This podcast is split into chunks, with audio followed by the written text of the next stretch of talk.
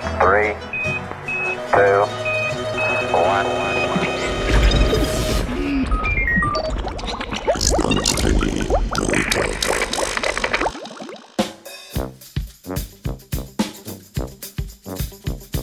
Medica fermentirana s konopljo.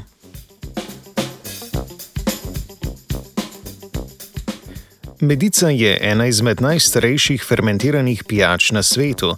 Njene sestavine so med, sladkor, kvasovke in dodatki za čimp sadnih sokov ali svežega sadja.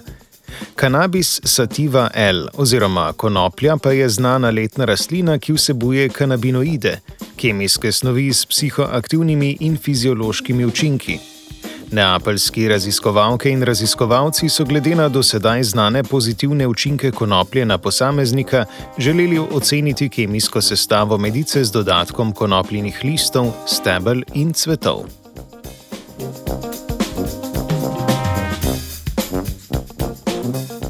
Kanabinoidi so skupina terpenofenolnih komponent, med katerimi je najbolj znan THC, ki ima tudi največji psihedelični učinek. Fenolne spojine so najbolj razširjeni sekundarni metaboliti, ki jih najdemo v rastlinah in imajo protivnetne ter antioksidacijske lastnosti. Med bolj znane kanabinoide spadata tudi kanabidol oziroma CBD in kanabinol oziroma CBN, ki ne aktivirata kanabinoidnih receptorjev, zato nimata psihoaktivnih učinkov. Potrjeno je bilo, da ima CBD anksiolitične in neuroprotektivne lastnosti, zato trenutno potekajo raziskave glede njegove uporabnosti pri zdravljenju Parkinsonove in Alzheimerjeve bolezni, raka ter neplodnosti. Vsebnost CBN-ja v konoplji pa varira glede na starost rastline in pogoje skladiščenja.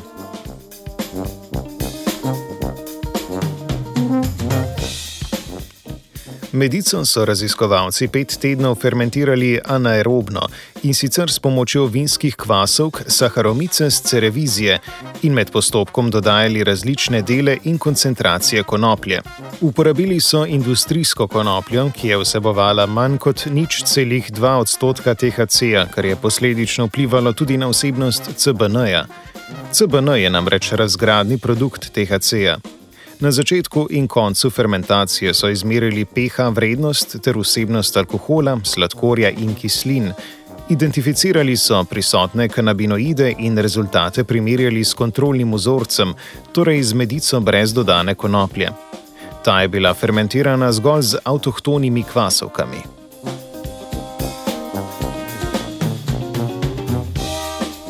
Pri analizi hlapnih spojin in kanabinoidov so uporabili kromatografijo, centrifugacijo in ekstrakcijo. Kromatografija je pogosta analitična metoda za ločevanje zmesi, pri čemer vzorec v topilu spustimo skozi stacionarno fazo. Slednjo sestavlja snov, ki nudi upor komponentam raztopine vzorca. Vsaka komponenta zmesi ima določeno separacijsko hitrost, na podlagi katere lahko določimo komponente, ki sestavljajo preiskovano zmes.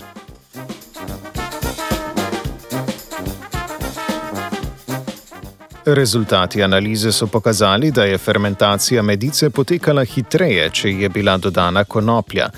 Prav tako je bilo v teh vzorcih več polifenolnih spojin, CBD-ja in hlapnih organskih spojin, kot so estri, terpeni in alkoholi. Kot pravijo avtori, ima končni izdelek, torej medica s konopljo, višjo vsebnost bioaktivnih komponent, boljši okus in aromo. Vse omenjene lastnosti pa vplivajo tudi na to, v kolikšni meri bo končni izdelek všeč potrošniku. Medico so zaradi pozitivnih učinkov na zdravje že zdaj uporabljali pri zdravljenju anemije in gastrointestinalnih kroničnih boleznih.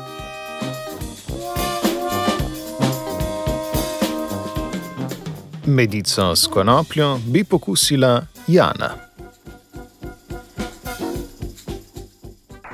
Three, two,